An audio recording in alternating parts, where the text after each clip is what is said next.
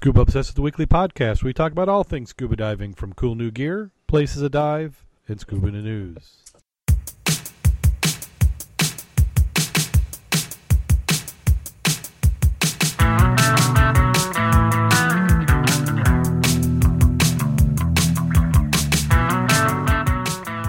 Scuba Obsessed episode 197 was recorded live April 17th, 2014.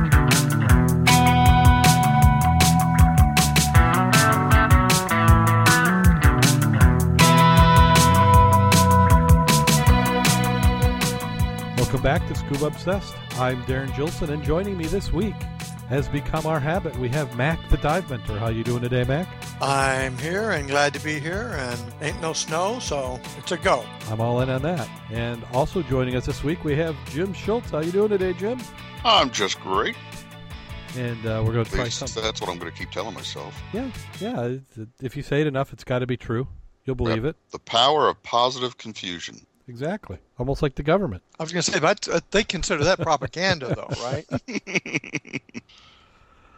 Yeah, it seems to be how it works. So we're going to do things a little differently this week. I apologize to anybody who jumped in the chat room, but uh, the audio connection with TalkShoe has been so bad. Uh, we're going to skip it this week and see how it goes. So we'll try and come up with another method for connecting everybody later on down the road, but we'll skip it this time. So unfortunately, there's nobody to paste any show notes to. Maybe what we'll do is we'll have to come up with another way. Maybe we'll still have a live chat room. Or um, I, I still got to figure out another way of, of sending the audio somehow because it's nice having the live chat room. Keeps us awake. As if the news couldn't do it. So let's go ahead and jump right on into scuba news. First article up is we have stand up paddling is causing some waves. Majority of the laguna beach planning commission proved reluctant to restrict the hours of commercial stand up paddling groups can do business on water uh, members agreed that the city should work with such operators as well as lifeguards to improve safety. Commissioners on Wednesday heard testimony from residents that stand up and uh, stand up paddleboard business owners and surfers about the proposed ordinance would require instructors to have CPR and first aid certification as well as an operator's permit. Law would require a maximum of four to one student ratio along the water. The ordinance would only apply to commercial institutions. The city staff recommend the rules which would limit the number of stand up paddlers in the water at one time from a single business. This is intended to address the increased popularity of the sport. Lifeguards contend that monitoring and sometimes rescuing the paddler, the paddlers diverts attention from the swimmers. The city recommend limiting the hours of the instruction from 7 a.m. to 7 to 10 a.m. from June 15th through September 15th, but the business owners balked. Uh, Rod Greenup, who owned Laguna Beach based Costa Azul Surf and Paddle since 1991, argued that restricting hours would hinder overall safety because fewer instructors would be available to help if needed. The independent paddlers would not be limited to the ability to enjoy the water. Okay, I've got a question. If I'm running a business, why is my business relying on the coast, the uh, lifeguards to save the people who I'm training? One, uh, there's several items. I, I agree with you. It's got nothing to do with it. Yeah. Um, that one comment they had. Uh, and my grandson's nine years old. Last year, he saved three children because the lifeguards were doing something about a stand-up paddler, not on the right side. Maybe that's like you know, you got the swimming area with the buoy on the other side, is the boat launch and all this. Yeah. That's what I understand this to be. So he came in on the swimmer side. So the lifeguard is helping a paddler. But like you're saying, if I've got students as a instructor, one, if you fall off a paddleboard, all you got to do is grab the paddleboard, right? You've got built. I mean, you got flotation right there. Yeah. So I, I don't know what this. You got to help these guys. Yeah, so it's it's kind of you're using the you know the city to subsidize your training program. I mean, we're we're not saying Well, like- that's that's if you're utilizing the lifeguards. I mean, the lifeguard is there to save a person, regardless of the reason. right. And if they're saying they're spending all their time dragging out guys who fell off their paddleboards, that's that's a different issue. And then again, I looked at their they want to make stand-up instruction two hours, seven to ten, or three hours. That's it's crazy. Why can't you do it in the middle of the day? That's that's nuts. Now the aspect about CPR and first aid, you know, you got the two aspects. What about responsibility for yourself? Why is it always up to somebody else to be prepared to take care of your life? Yeah, well, the paddleboard instructor is only there to show you how to do paddleboard, not there to teach you how to swim. And it's like, well, if that's true, then everybody who participates in swimming has to watch over their neighbor. Therefore, they should be CPR qualified, first aid qualified, and maybe they shouldn't be allowed in the water if they can't swim to begin with. Yeah. Well, well, how what happened to the buddy system? Well, that was the other aspect. If you're paddleboarding, don't you have a friend by you? Yeah. And he has a pole, so if he sat on his on his board, extended the pole to, you, even if you're a couple of feet away, and the other, would you be out there on a paddleboard in the ocean without a life vest if you're learning how to do that? Because first time I've been on sailboards and stuff, I couldn't even stand up on the damn thing. I was overboard. Right. You know. Now I Well, had a wetsuit on, no no preserver, but I'm not going to sink with my wetsuit on. You know, it, you it sounds like a Coast Guard. Sounds to me like a Coast Guard regulation. I think you're right. If you're going to go out there on a paddleboard, you know, or uh, you know, how does that differ from a boat? Well, if You you know, say that, though, you're going to have to say something else. surfboard. Surfboarders don't have life vest, Yeah, because really a stand-up paddleboard just a surfboard. a bigger one. Yeah. Yeah, Oh, But that is an interesting part because as a kayaker, uh, it's strongly recommended. Actually, I think it is law to have a vest on.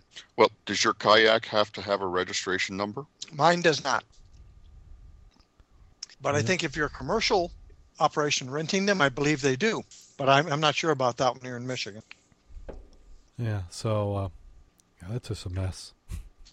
It's one of those. It sounds like a good idea, but I I don't know. The ratio four to one. I've never taught that, but four to one probably sounds reasonable. But then again, you know, how deep is the water? What are the water conditions? You know what I'm saying? Yeah. Well, yeah. What type of instruction you doing at that point? I mean, I could see there be there could be certain parts of the training where you could have thirty to one, 40 to one, and that'd be fine.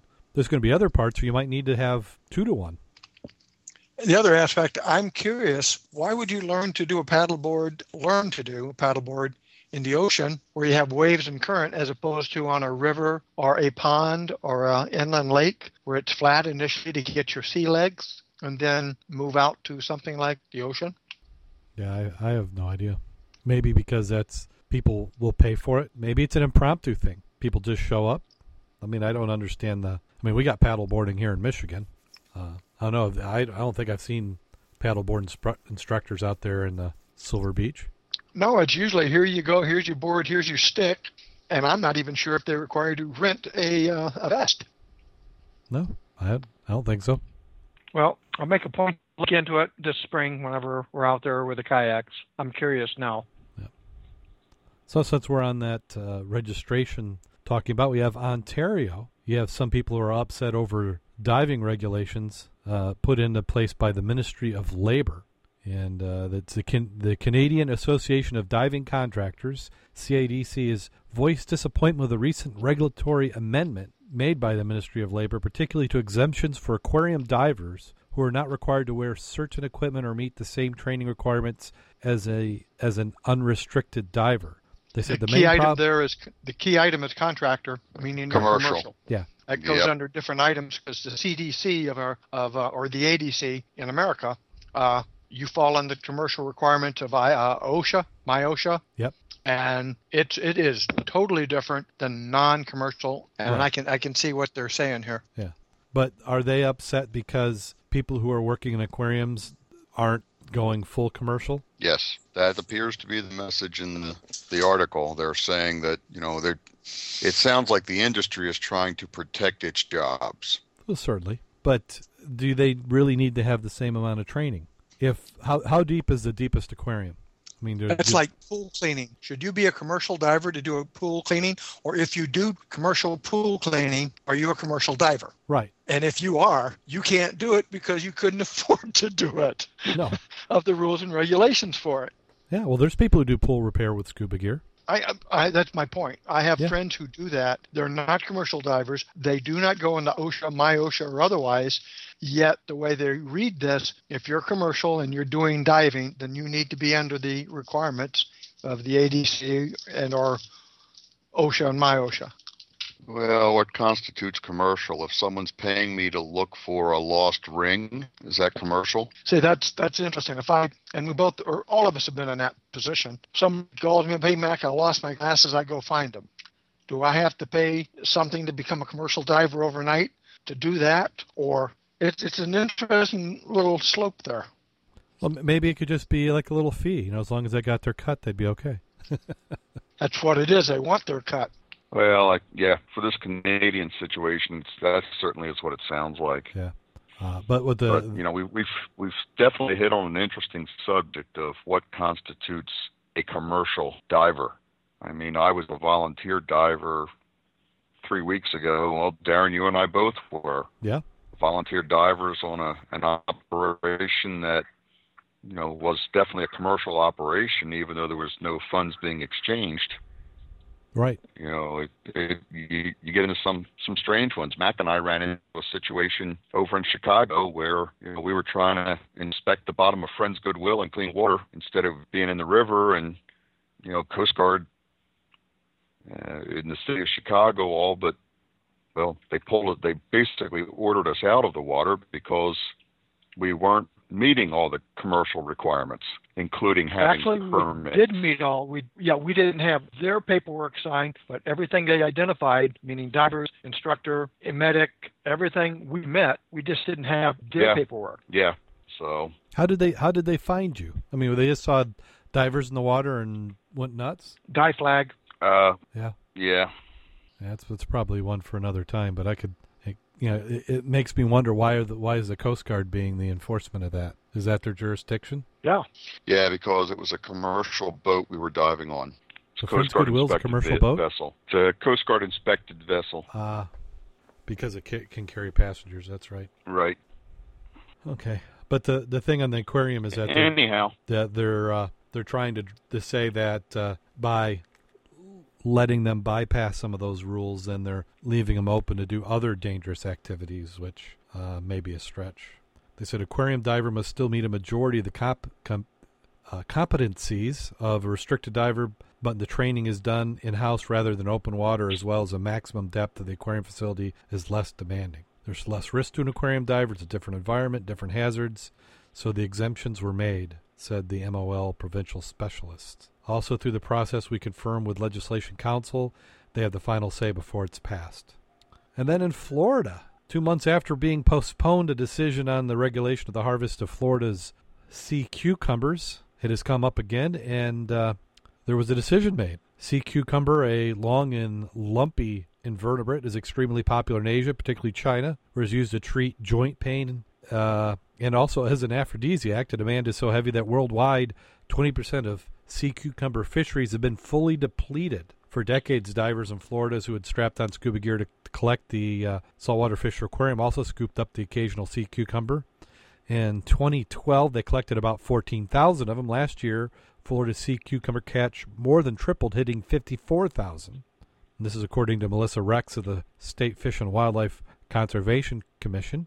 They said, except for acquiring a license to collect the cucumbers, they had no other regula- regulations governing them.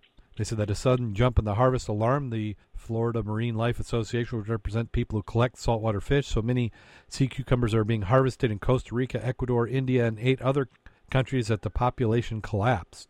So the Florida Marine Life Association asked the state wildlife officials to set a limit of 200 sea cucumbers per boat per trip.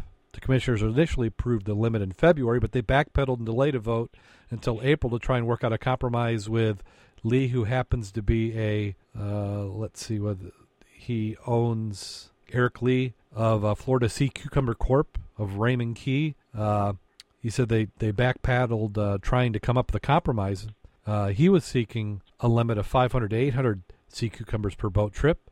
Lee said he's met with his staff, but they failed to work out a deal both sides could accept. Uh, Rec presented two options Wednesday. The original proposal limiting boat to 200 sea cucumbers or setting a limit of 500 per boat per trip until the harvest hits 150,000 for the year, at which point the limit would be cut to 50 per boat. With no discussion, the Wildlife Commission voted to impose the industry-backed limit of 200 per boat per trip, uh, which upset Lee. He says it's hard for me to accept being put out of business by a rule or regulation that hasn't been fully researched. He well, says, one didn't it just say there's only one processor on the East Coast for sea cumbers? Yeah. yeah, he's the only one. "Yep." So it's like, and number two, this was Florida, right? Yeah.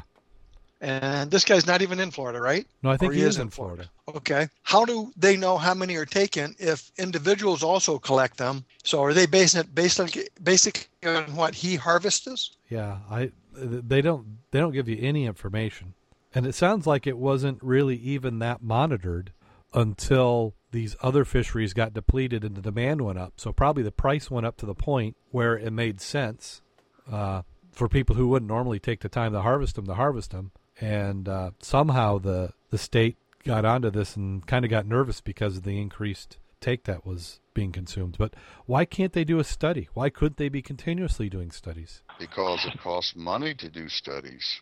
Yeah. I was just looking up sea cucumber. It can be processed into biscuits, which is an English term. I don't think they mean biscuits like Americans do. Chips, jelly, noodles, and pickles. The demand for smoke dried or sea dried cucumbers is high in Asian countries, and, and other places are now developing a uh, taste for them. Uh, one of the most valuable marine invertebrates, uh, really good food, whatever the heck that meant. 100 species found in the Philippines, only 50 are commercially value of commercial value. So it's quite interesting looking at what they do with them and what they make out of them. Has anybody ever tasted one? No, I've I've never had one. No. There's a Facebook page. Well, that's got to be for something different though, for sea cucumbers. Yeah, I, would be I'd be afraid to to do a Google search on something like this. You never know what you're going to get. Yeah, yeah. I you know it, it seems like they're trying to adopt uh, something similar to like what they do with uh, crab legs or not crab legs, but the whole crab. Actually, they just don't count their legs. Uh, where they they set up a total amount that can be taken throughout the year. But before you can even make a decision, you have to know what your population is. Uh, it's also how do they collect them, or do they net them, trowel the bottom, or you have to pick them up by hand? I think they pick what them up the by depth? hand. And yeah, what's the depth? And again, if this guy is processing them, how many people go out and do this commercially? Obviously, not too many. Well, I think that's why he's fighting this because, I mean, obviously he's got a business interest, but if you've only got a few boats and you're limiting them, them to you know 200 a time out, and say you're only making 80 bucks or 100 bucks on a trip at 200 where maybe you make four or five hundred on a trip with more. Uh, that's what he's probably talking about. Yeah. Putting them out of business because if you can't recover your costs, then it doesn't make sense. Ugly looking things, though, aren't they? Yeah. Well, because you look at it, they said uh, 150,000 per year. So that would be, you know, at 500 per boat, that's 300 trips out. Yeah. So I don't know how long the season is for them, if it's all year round or if there's a limit. I don't know. Interesting. Well, also, I don't know is it practical to c- collect 500 on a trip out? I mean, are they just laying there like you're picking up firewood, or do you have to hunt for them? Yeah, like lobsters. Yeah. You got to do something. Let me look here. I was just looking here under Rutgers. Uh, and here they're saying Florida is capping the number of sea cucumbers that fishermen can pull from state waters after blooming Asian demand led to four times as many being harvested in 2013. The leathery, cylinder, cylindrical creatures scour ocean floors, feeding on decayed matter. Uh, they're sought after, like you were saying, for anything from aphrodisiacs to joint pain. That seemed to get a lot of people to buy them. Yeah. And like it said in that article, over harvesting has destroyed the populations in a dozen countries. Okay, here's what I was looking for. Uh, sea cucumbers sell for five thousand dollars per. How much? How much do you think per pound, guys? It's five thousand dollars per ton. Ton. Pound, according to this one in the in China. It talked about sea cucumbers from the Caribbean can fetch seventy to one hundred and fifty dollars per pound. Yet in most parts of the United States, it's a dollar. So it's got to be the availability. But damn, if I could get five thousand per pound or even 150 a pound, you can see the draw for that. Yeah. Well, Um, it seemed like if Lee had the, been planning the, the the other one here for Florida. Said Lee had been planning a major marketing effort to introduce Florida sea cucumbers to China, selling them at two hundred dollars a pound. Hmm. Not a bad thing for how many how many sea cucumbers? One hundred and fifty thousand. One hundred fifty thousand. How much do they 150,000. weigh? I would say there would be about a pound cucumber. apiece looking at the photo, maybe even more than that. Well, let's find out. Because in that photo, it looks to be about the size of a you know half liter bottle of pop or soda, Well, the largest can reach one meter in length. a meter in length. Oh well, I guess Yes. I'll stretch them out. yeah, you got some serious poundage, I think. I'm looking, I still haven't found one that gives me the average weight. I guess at a meter in length, that's where the aphrodisiac idea comes in. It very well could be. Uh, they're in some of them. You can find them in a thousand feet of water. Actually, no, thousand meters. So really, at all depths, Yeah, I just don't know enough about them to to say one way or the other. But Right. it seems like they'd almost be self-limiting to an extent if you've got to pick them by hand and you're limited to diving depths. hmm Well, Somebody out there will know what they actually weigh and be able to tell us. yeah, somebody would have to. I'm I'm going to guess pound and a half to two pounds is going to be average. Uh, yeah, it's not the short ones. Uh, astronaut Buzz Aldrin has uh, become an aquanaut in Dubai. The 84 year old scuba loving astronaut is a keen diver and heard about uh, diving programs. He joined us to help us launch an exciting program. It's great to have him at the Atlantis Mission Control, a hotel spokesman told Express. So, the Atlantis Hotel in Dubai. Aldrin is the second person to have walked to the moon and was a lunar mo- uh, module pilot in Apollo 11, the first manned lunar landing in history, set first at the moon in July 21st, 1969. I'm trying to figure out what he's doing there. Is he just did he just go to, to do some diving? Uh, sounds like he went to do some diving and has kind of become a celebrity there. I don't know if there's an endorsement or not, but it certainly looks like there could be where he's getting an endorsement to uh, to be there. I'm going to guess so. I mean, he's a celebrity. Well, in would you go Yeah, just the meet- Atlantis, the Atlantis Palm Yeah, would you in go to meet him? Yeah, I probably would. I mean, if I was there, I, I mean, would go out of second my man to way walk to on say the moon. hi. Yeah. Everybody knows Armstrong, but who knew who knew Buzz? He's the one that landed the the LEM, the lunar module. He was the And, pilot. and and he had that sidekick Woody. No, that's a different Buzz Aldrin. Oh, oh, okay. Are you talking about sea cucumber again? know. sea cucumbers? Well, you said Woody. I was just curious. Oh, Uh, I I need to get this. I need to get my soundboard working. I'm just repeating what you said. I you know, but I know. okay. Now this next one, we have somebody who's Oh, who There- wants there- to. there is a second. There is a second image there. second image. Yeah, on that that site you website that talked about the article. Uh huh. Uh, you can click and get a second image, and sh- it shows him and some other people underwater. And down at the bottom, it talks about prices. And a basic dive is 950 dirhams. And a United Arab Emirate dirham, the current conversion is 3.375, so that means it's about $75 for a dive. That's not bad. Not for a resort dive. uh, if it comes in Mm. gear. Yep. Well, Buzz has had underwater experience, of course. You know that. Yeah. Well, they, they said he was an avid diver. Sure. Well, all the And all the weightless the weightlessness training they do is underwater training. that was my point. If he wasn't, that's where he would have got hooked. Mm-hmm. Well, next time I'm in Dubai, I'll stop by the Palm and check it out. Yeah, I, I'll just jump off one of those towers and land over where they're where they're diving. Yeah, you go have a have a dinner and you know drive a sports car while you're there. Yeah. yeah. And make sure my martini is shaken and not stirred. Well, this uh, next article is talking about a couple who's trying to start a dive business. Said they were hooked when they were young. When I was seven years old, I went to the Marineland in Palos Verdes and fell in love with the Baja Reef. I did my first scuba dive in Hawaii when I was eight, and I was hooked. He's led a life spent in and on the sea. He's a commercial diver as well as a commercial dive medic, scuba instructor, U.S. Navy veteran, and a builder and designer of scuba equipment. He has a company called Titan Dive Gear. He says, I built my dive gear business building rebreathers without loans or banks from the ground up. So we want to do that here. So they're in the early planning stages of, of starting a new uh, dive business. He is using uh, crowdfunding via the internet to create a new kind of uh, family snorkel and scuba diving center in uh, Ventura County, just outside uh, Moorpark on Highway 23. I have no idea where that is. I'm, a, I'm assuming we're talking West Coast here. Uh, don't know. But then as Looks like it. this facility will be called the Oceana Dive Center. It will be an edu- educational dive center where people can be certified in scuba diving in the realistic environments of three different pools. The largest is 120 feet long, 80 feet wide, and 40 feet deep. It will be filled with fish, synthetic coral, and ocean environment. The tank bred fish will be from tropical regions such as Florida Keys and Caribbean. We'll even stock it with Florida lobster, and you can go fishing for lobster, and we'll cook it for you while you're diving. Most of the seagoing life has been, has been spent in Florida and the Caribbean, where the diving experience, he said, is far different from the Pacific Ocean. Pacific is very cold, water is very murky, and inconsistent. Currents are strong. You usually have to go away from the coast for a dive, so you're spending a lot of time in a boat, not in the water. And the second pool will be for snorkeling, it'll be 12 feet deep with shallow water for those who aren't certified but want to try. They'll have an island in the middle of the pool, where a place where the the host events like birthday parties, things like that. third party is simply for swimming, diving, and having fun. Uh, Navy veteran wants to wa- also wants to bring in the Wounded Warriors Project and get it up to the next level.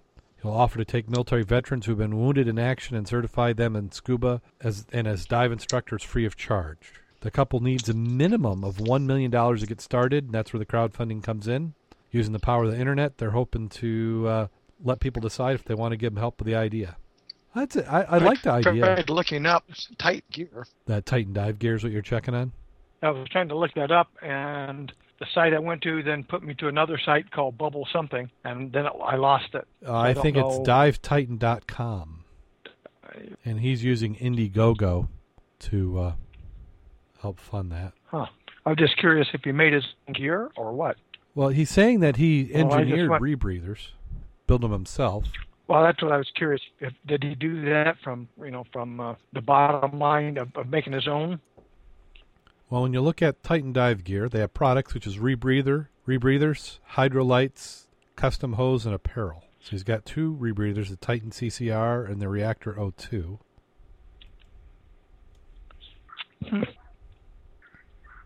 It looks a lot like Bob's old unit. Yeah, it looks like a, a KISS type of Mhm. setup. And it, I mean, not criticizing, but does you can kind of see somebody building that when you look at the design. Kind of very industrial in a, Mm-hmm. uh, God, I want to say cyberpunk, but that's not what it is. Steampunk type of look to it. I just wasn't familiar. I mean, that sounded familiar, but I really wasn't sure, so I at it. Yeah, you got to give somebody credit who can do a business like that and get it up and running. Oh, absolutely. Probably the only way you could do it is not to get funding.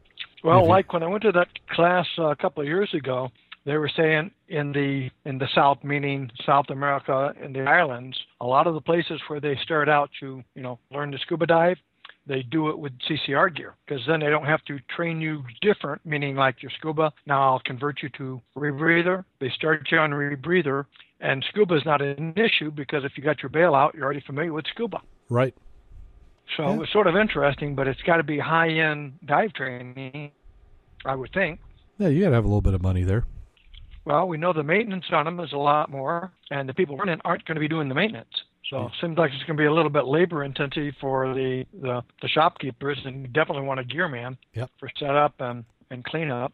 Did- They don't say how much they charge, do they? For these rebreathers? Well, for the class, I'd be very curious in that. No, he didn't. He didn't have anything along those lines. I think I don't even think they're that point yet. Yeah, you know, need a million to get started, so crowdfunding comes in. Well, you, you look at that. That Well, if you can, you know, 120 I'm just saying, foot if you can, by 80 foot by 40 foot deep. I mean, that's a serious pool.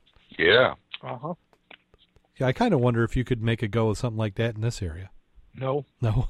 Well, again, with the cost.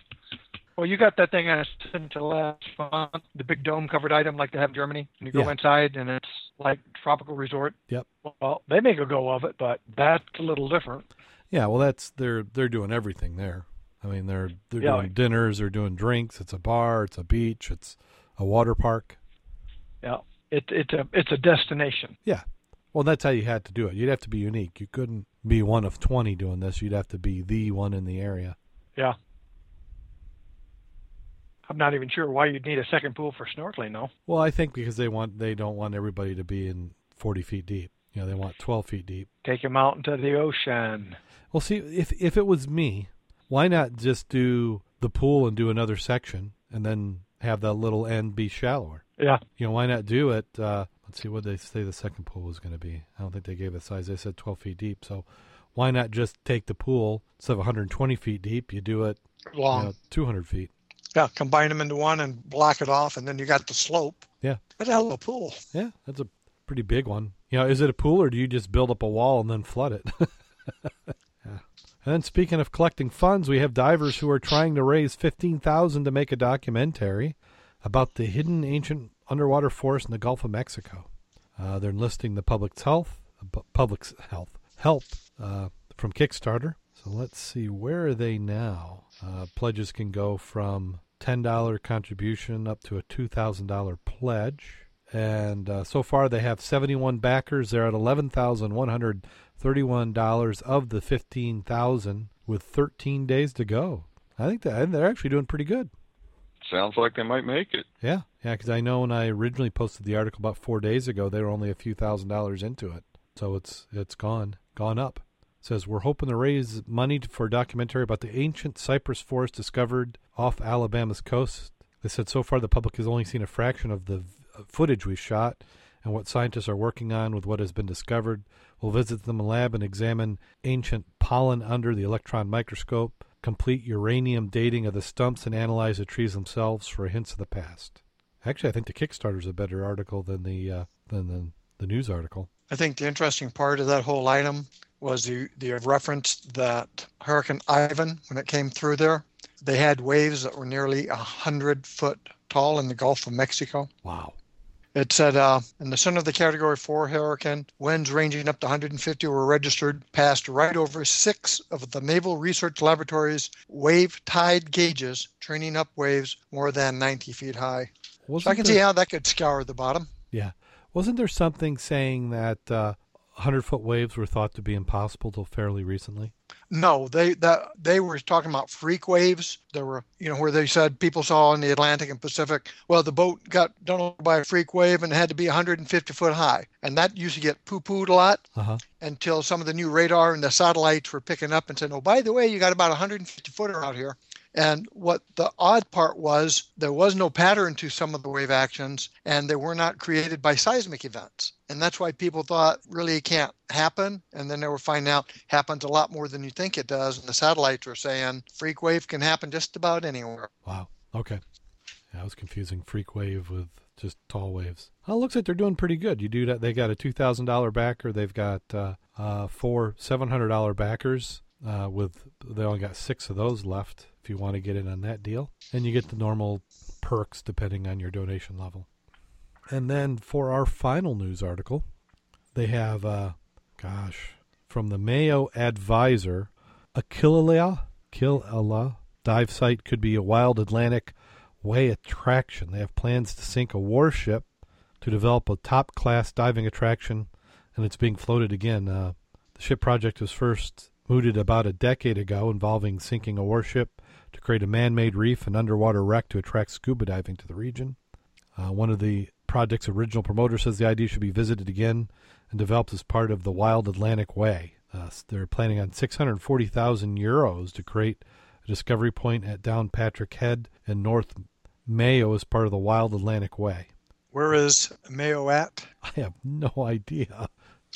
I should. Sounds like it's over in England. Yeah, the Wild Atlantic. I was thinking it was Atlantic. IE, is that Ireland as far Could as the country? Yeah, I think it's Ireland. Huh. Okay. Well, not my first thought of a diving location, but if they can get it, I'd come over. Yeah, I'd like to dive Scapa Flow too. Yeah, a few good spots. Mm. Well, that does it for the news. We did have one of some photos. If you take a look at that link, and I had more than just underwater photos, which makes it even more interesting. That first picture of the crystal cave, Yeah. it looks like he's got breathing gear on, and I'm wondering why. Uh, that is a very hot and slightly toxic air cave. I believe that one's in France. Ah, and I believe they only went in it once or twice, and they since sealed it off. It went really deep. You just look at the size of those crystals. Uh, oh wait, this Yeah, I'm one's in Mexico. This one's saying, uh, man, can you imagine what that you'd run at the local market for crystals?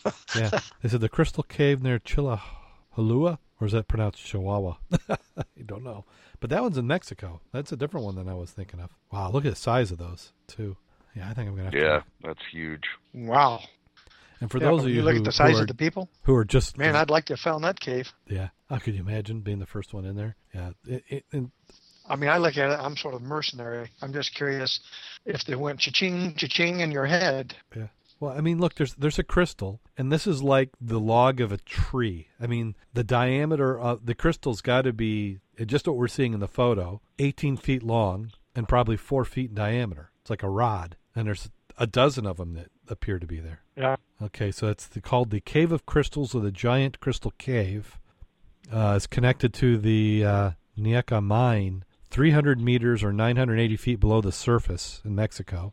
The main ch- chamber contains giant selen- uh, selenite crystals, which is gypsum and some other stuff. Uh, gypsum, uh, uh, CaSO42, H2O, some of the largest natural crystals ever found.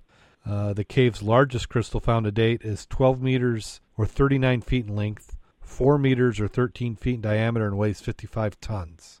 They said the cave is extremely hot with air temperatures reaching 58 degrees Celsius or 136 degrees Fahrenheit with 90 to 99% humidity. The cave remains relatively unexplored due to these factors.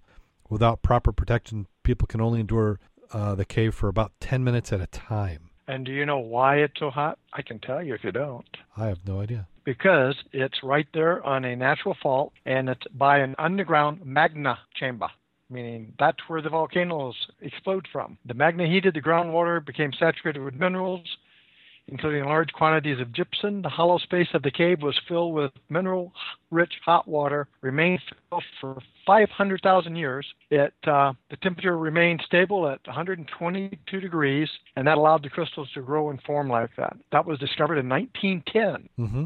Yeah, so Um, the giant crystal cave was 120 in, meters. Yeah, So yeah. 120 meters down, and then it talks about the flooding of it, drilling to a fault might be a problem. yeah, yeah, it, it's quite interesting. And then they have samples on this uh, of the different crystals that they have taken out, and they're freaking amazing. Uh, I'll send you that link really quick because you might just want to look at it yourself. yeah. They, they they said the giant crystal cave was discovered in 2000, and they've discovered two other small caves also discovered in 2000, and a further chamber was found in a drilling project in 2009. Huh. The new cave, now named Ice Palace, is 150 meters deep and is not flooded, but its crystal formations are much smaller with small cauliflower formations. That's that's just that's like a career maker. You know, you discover that and you just you've got something to work on the Mm. rest of your life. Oh yeah, Yeah. absolutely. Then they've got the glowworm cave, which that looks like there's a little water in there. Thousands They all of- did, didn't they? Yeah, they all. Well, that one's even got a boat in it. Yeah, New Zealand, the cave houses thousands of thousands of glowworms that dangle from strands of silk to attract their prey using bioluminescence. Then you had the marble caves in Patagonia. It says 6,000 years of wave action crashing against calcium carbonate. And then they have the glacier cave, Vatnajökull. In the glacier cave, the Icelandic ice cave, amazing colors. I think I'd have a flame a little bigger than that. Yeah, Then you've got the Orda Cave found in Russia's Ural region. We've seen that picture a lot of times. That really clear blue looking water yeah, magnificent. Always makes a diver look like he's just floating. Ah. Well, that does it for Scuba News. Now we had a uh, dive club meeting this week. Mud Club got together. That that was nice. Excellent turnout. You think that Yeah. turnout was because of the uh, weather getting nice? Uh, part of it, uh, I think part of it was, uh, well, we had our newer members come back, which is good. They gave me two more. And then we had a couple we haven't seen for, they do maybe an annual, pay their Uh-huh. dues. And they're like a lot of older guys. Uh, they used to dive hot and heavy in the old days. And as they got older, and, and by that over 70, uh, they still like to be members of the club just to keep tabs of what's going on. But they do not necessarily dive anymore. And we had a couple of them show up, which was nice. Yeah. So and then uh, Bob got to do some talking about his his brand new rebreather, which makes me jealous. Makes us all jealous. Mm, sure does. And I, I thought what was interesting about that is that you, you know his other one, you got the two smaller tanks, and if you needed more dilutant or air for any reason, you had to go to uh, you know plumb something in. I, I like this new approach where you've got oxygen in the back, and it looks like you could. Now, did he ever say what the volume of that oxygen tank would be? Yeah, he was saying that, that was on. Oh, the oxygen in front is mounted in the front, or let me rephrase Now, that. oxygen's, Oxygen- oxygen's in the back, diluting Right, goes in the it's a front. 20. Yeah. And he said that was a 20 cubic foot. Yeah. So you could do an 80 for the dilutant and then a 20 for the oxygen.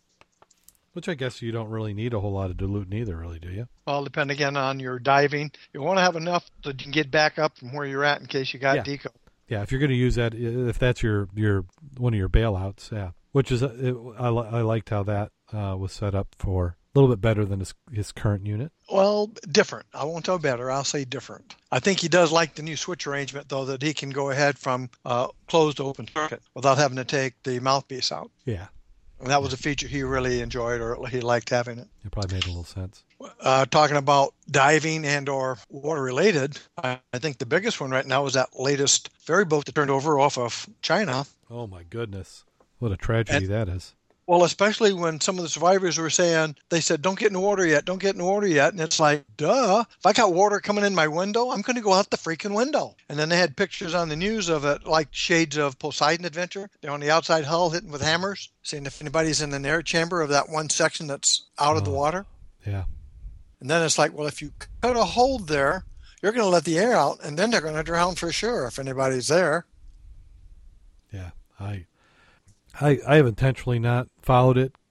I want to let all the the drama play out and then I'll take a look, but that is just sad. But yeah, they were going from uh, Seoul, South Korea, down to an island off the coast. So it seems like a long way to want to go by boat. The seems like a boat ride, uh, plane ride would be a little bit better way to go, but that's a common trip people take. Yeah, there was, I think the biggest tragedy is how many students were on board. Oh yes, I thought it was interesting the other day too. If you look at the uh, post in different venues, they were saying, "What do you see in the newspapers all the time anymore?" And it's like they've been playing with that airplane wreck for a month. oh yeah, it's a big. Uh, I mean, everybody's interested in it. It's just. Uh, After a month, are you interested in it? I wasn't interested in the beginning. I mean, it's a it's a little news story. Does it need a month of coverage? Let us I know when you find it. Yeah, I mean, how many trillion dollars are we in debt right now, and things like that? You look at the items that really affect us. Man, they don't get any coverage unless it's an election. No, well, it's not even our plane. It's it's Yeah. it's over in Asia. I mean, I'm okay with us, you know, volunteering some equipment, and manpower to help them out, but you know, we don't need every waking moment to be following this plane crash. We're not even sure if it crashed. It's interesting. Yeah, But all- the sinking ferry, I mean, that's that's going to be another one to me, like the boat down there, you know, where the co- the captain got a little bit too Oh close. yeah, the uh, oh um, Costa Concordia. yeah. So it'll be interesting to see where this one. I mean, I look at the pictures as it's sinking. That's what it reminded me of. Yeah. Well, they they So said it- they were running along the water, and then they heard a noise, and so it sounds like they ran into something, and then it started listing off to one side. Yeah, And I just the- wonder if it's a submarine or not. Oh gosh, that would be. I guess it's possible. Well, that's what I was curious. What's in the water and how deep is it? And it doesn't look too deep though, because a part of it's still sticking up. Yeah, I don't There know if it's sticking up because there's air trapped, or Well, I thought it was because part of it's on the bottom. Yeah. Well, it could But- also be they they hit an out rock outcropping and didn't realize it. Yeah, it'd be interesting to know what happened. Well, and hopefully they learn something from it to you know to improve the situation for next time. Well, if you look at the statistics for in Asia, Philippines, and other places, you just don't hear it over here because the Americans aren't the ones drowning. But hundreds of people, and I mean hundreds, lose their lives on ferry boat wrecks out there every every year. Yeah, Yeah, and again, it doesn't matter because there's no Americans on board. Yeah, well, and we don't have uh, the extent of ferry boats like they do. Plus, I'd like to believe we've got some pretty decent maritime laws and experience. Doesn't make us Yep. immune, but No, but down there, you know, it's like I don't have the money and I'll do the best I can with how much I got. And they don't have the same laws to try to enforce it that way. So they pay Darwin's. yeah, well, I, I've done some. Uh, you know, every I, I I get in these kicks of trying to find a dive boat, and I'll I'll get online and start looking, and you start looking at the sixty footers and the hundred footers and the two hundred footers, and I notice a trend that as the boat gets older, it starts going to different ports and areas of the world and still floats. So yeah, you you wonder at what time the uh, boat conditions get relaxed to the point where they become dangerous. Right. Well, anybody get any diving in? Well, I didn't get Uh, wet per se, but I went out and took pictures of Mr. Bob and Mr. Meester when they uh, got out. We are going to be a pier dive. I was going to be a safety person on the pier, and instead they went ahead and took the refitted out boat and we launched over at the DNR. And uh, I think the most surprising part of the dive was water temperature. Yeah. So With what was the ice that? just gone. They were getting 48, 49 degrees Fahrenheit off the end of the piers. That does not even seem possible. It, I- it, it sounded really, really nice. I mean, that's almost wetsuit water. Now, what do you think caused that? Is that the water coming down the river was that warm and it's just hanging there? I really don't have a clue. It, I just, it's odd that it's that, that warm.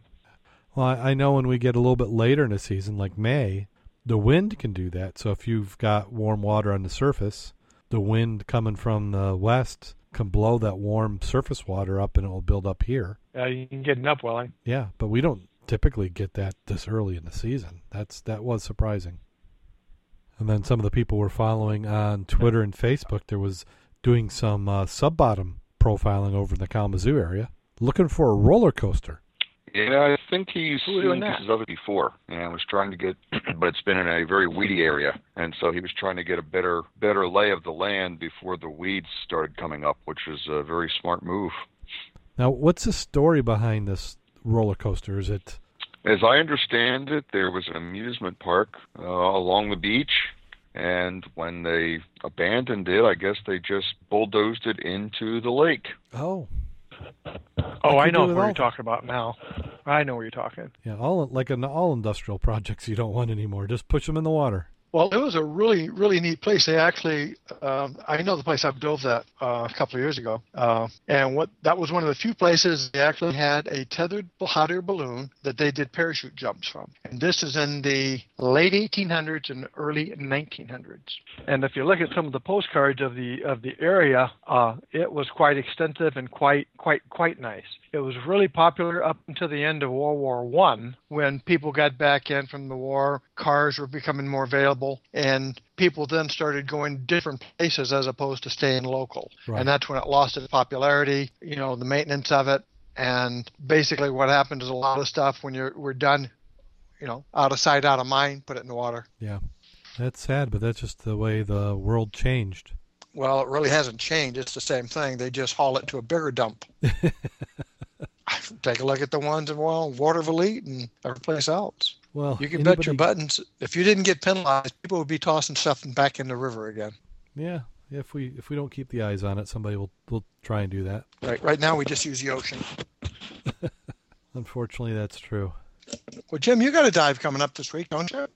Well, actually, we went up yesterday, and Richard dove, and I was just standby and safety for him. We had a uh, valve on the Friends Goodwill that needed to be. Re- Excuse me. We had a valve on the Friends Goodwill that needed to be checked out. and We thought it was leaking, so Richard got under the boat and plugged up the through-hull fitting. And I disconnected the valve, and then we brought Richard to the surface, and we double-checked it, and it was not leaking. So that was one job. And then he did a search uh, for a piece of the bomb that we thought had been left on the bottom, but we found out the salvage crew had recovered that. So he didn't have to do anything there. And then he finally checked out a floating dock that doesn't want to float in one corner. And we found out the flotation material's missing. So that explains that. So, Anybody take pictures? Um, no, you know what? We didn't. I should have. Yeah, I could update. Actually, uh, no, I take that back. I take that back. I think Bill took photos because Bill came out and was there. Which Bill? Bill T. Okay, gotcha. I thought I heard you guys talking about that. Yeah, he came out, met us up there, and actually he was spotter for Richard when he was diving. I had all my gear set up on the dock, you know, so I could jump in and go if we needed to, if he needed a hand in the water. But I was inside the boat taking care of the plumbing. Richard was outside the boat plugging the hole. And Bill was standing on the boat spotting for Richard and acting as communications. So turned out to be a you know decent dive. I think he said it was uh, 52 degrees. Fifty-two. Yeah, water temp was 52. Where? The, Wetsuit, water. I no. I'm he was believing overheating in his dry suit. It's amazing. The the runoff in the rivers has been very warm so right now. Huh. And I think that's circulating back and making the that may account for why the the pier head was warm. Or a lot of people peeing. Would account for the tinge to the water. Yeah. Wow. This is just unbelievable. Maybe this is. Are we going to have a, a warm lake this year? Now, could this could it be something a little bit uh, more that uh, since the lake froze over, that it actually kept it from cooling down as much? Well, it can only cool down to what 34, 33, 34. Well, we, 32. well, we've seen that in the uh, the lakes, like when we dive Lake 16. If you get there and you're diving it in the late fall and there's no ice on it, it's like 36 to 38 all over. But once you get that ice on the top, it seems to be 40 to you know 39 to 42 under the ice. Yep. So I wonder if this might be the same thing that's going on that the ice across the top of the lake kind of you know you don't get the evaporation and you've got the ice so that's only forming at the top. You know, it can only get to 32 so you don't have suboptic subarctic winds cooling and churning it up. So it, you know, maybe it'll ma- be a warmer lake this year. Okay with me. Yeah, yeah. Weird how cycles like that can work. Yeah, let's see what that did if that's warmer. How the quagga mussels liked it, and how the uh, other little the gobies uh, appreciated it, and maybe the Asian carp. we'll see if it's good. It's good or not. I wonder what it'll do with the visibility. If we get warm quick, do you think we'll see less visibility or more? well, they said six feet out there. Jim, what you guys have in the river? Uh, he had just under three feet, but that's a pretty dirty river Yeah, most of the time. yeah. I, I don't think I've ever seen it much better than that. No, we had about three feet in the river uh, last weekend too. Well, Jim, you have anything to plug? You want to talk about the preserve at all? Yes, I do. Um, thanks to Darren's excellent work, we have a new website at Dive Mission. Well, hang on a second. It's late. I think it's dive, Dive swmup.com. which stands for South Dive Southwestern Michigan Underwater Preserve. So Yeah, dive swmup.com. And in that, we've got uh, a page for memberships, and our membership fee is $25. Uh, and if you get a basic membership, we will send you a membership card that's good for right now. We've got 26 airfills, and we hope to still add some more to it as time goes on. But our supporting dive shops throughout the Michigan area have uh, donated airfills, so all you have to do is take your card in and get your air fill, and they'll cross off their number on the back of the card. Uh, some shops have donated two, some four. One shop donated six air fills. So, well worth the $25 donation to the preserve. And the donations help to fund shipwreck searches and buoying the wrecks and other dive sites that we have. We've got a new dive site this year, which will be that um, canyon we found. Mac and I located it last year, uh, Claybank, south of Stevensville. So we've got to get a buoy on that, and we want to do some more mapping on that this year, see if we can get a better description of what that is. But we definitely want to get a buoy on it this year. And the state uh, preserve committee is working on a buoy permit that would let us buoy every wreck in our preserve next year. So hopefully that'll all get put through this year. So we're trying to buy, you know, build up some funds so we can buy some buoys and put the. We we really would like to put the nun buoys up there, the official diver, you know, shipwreck buoys that uh, they have in some of the other preserves. I'd like to recommend strongly that you contact Kevin Ailes, A I L E S, and get pictures that he has taken recently of the Henry S. Cort, hmm the shipwreck, the Helen, the city of Green Bay, which Yep. is right down our ship. He, he's been diving a lot on uh, Uh, the shallower wrecks. Yep, because he even snorkeled a couple up at Silver uh, Silver Lake, the Novadoc. hmm Uh, I think he also did the Minch. So he's got some good pictures that I think he would be more than pleased to let you guys have. And addition to that would be probably correct and current GPS coordinates. oh Yeah, we- we gave him some some numbers last year and helped get him pointed to these wrecks, and so uh, I'm sure he'll share with us. Yeah. And at Woods Lake down there in Kalamazoo is interesting, but you do need to get out there when the weeds are up because it's a pain in the ass. And if you're grubbing, wear really good gloves because the bottom, once you start getting below that first silt layer, is uh, heavily infested with nails, iron, glass, you name it. A lot of old dumping. Well, there's a there's a swim area off of it that I've been out metal detecting before, and out into the dirt off the beach. Uh, once you get past that first bed of sand, they must have put some new stuff down. It is strictly crap, meaning you could cut yourself badly. Good to know. Thanks. always good to be careful when you're diving those types of locations. So yeah, like uh, Mac and Jim had said, if you've got any GPS coordinates or photos for anything that's in the preserve, we'd love to get a, a copy of those. And there is a contact form on the website that you can uh, reach. I think it goes to you, Jim. Yes, it will end up coming to me. So, So yeah. I'm getting ready to send out acknowledgments for people who bought their memberships today. Uh, send an email acknowledgement thanking them, and then get the uh, membership card in the mail tomorrow. I hope. Let's see. For those of you who don't know where we are by now, which you should, we are on Scuba Obsessed, www.scubaobsessed.com. Follow us on Facebook, facebook.com forward slash scuba obsessed, and on Twitter at scuba obsessed. We do uh, news curation on the scuba diving industry and activities. Let's see. Seems like we got something else to plug. Well, I got another thing to plug. Sure, go ahead. a couple things if you Yeah. um, would like to find out how much interest there is if we were to hold a, a nautical archaeology class here in southwest Michigan. Uh, we're going to do one up to Traverse City in July. Uh, that's a two week program that would give you your level one, level two, and some of your level three classes. But we were thinking about doing a one week level one and level two NAS class down here in southwest Michigan cost would be around $500 for the two classes 250 for level 1 250 for level 2 we'd have opportunity for you to dive on max rec and do some um, two-dimensional sketching which is one of the requirements of the class. And there's also some um, got to work out some shallow uh, snorkel or land-based for anyone who doesn't want to dive but still would like to get the nautical archaeology certifications so if you're interested, uh, drop me a line. That's Jim S at scubaobsessed.com or respond to Darren and he can forward it on. We'd like to see if we could get six to 10 people interested and we would hold the class. Any idea in what time of the year that class would be?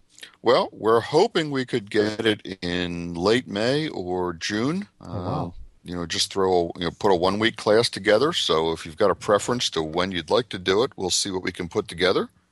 And then the last piece of this, which goes along with it, we're looking for an underwater archaeologist to work with us and to help us with the excavation and documentation of MaxRec. We're well on our way to getting our permits approved, um, but we have run into an obstacle in that we must, or we, the state wants us to have an underwater archaeologist uh, as project leader. So the NAS certifications are good, but they're, you know, kind of like the difference between an EMT and a surgeon.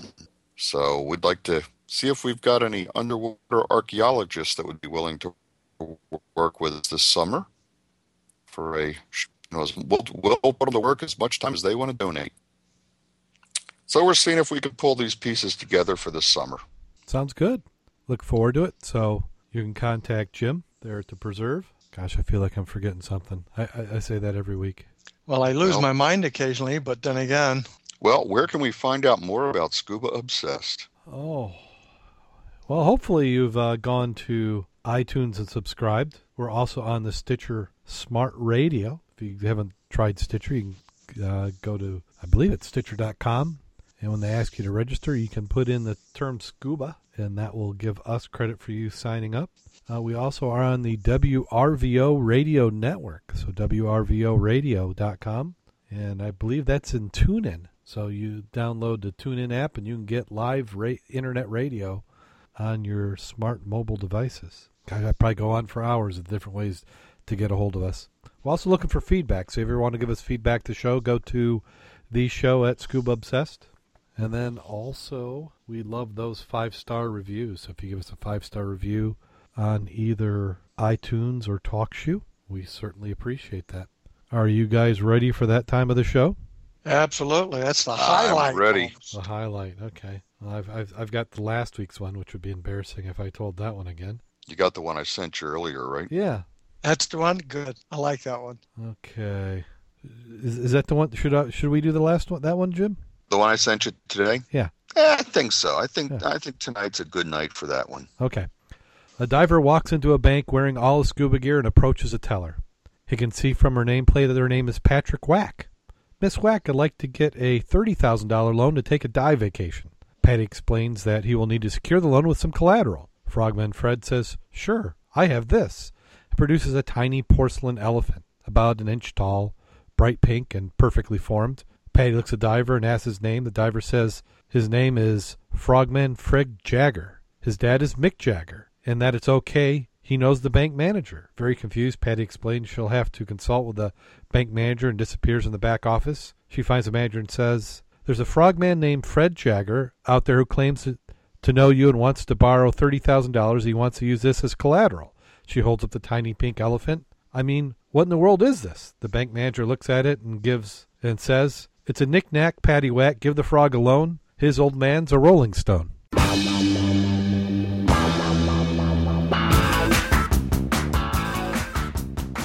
I like that one. I had too much a- pressure on that one. I uh, I was convinced a- I was going to screw it up. It's not a god awful one. That's a good one. Uh, there, there's about four people I think who got it. of course, considering we got five listeners, that's probably a pretty high percentage. Yeah. So until next week, go out there and get wet. and stay safe. And remember your nursery rhymes.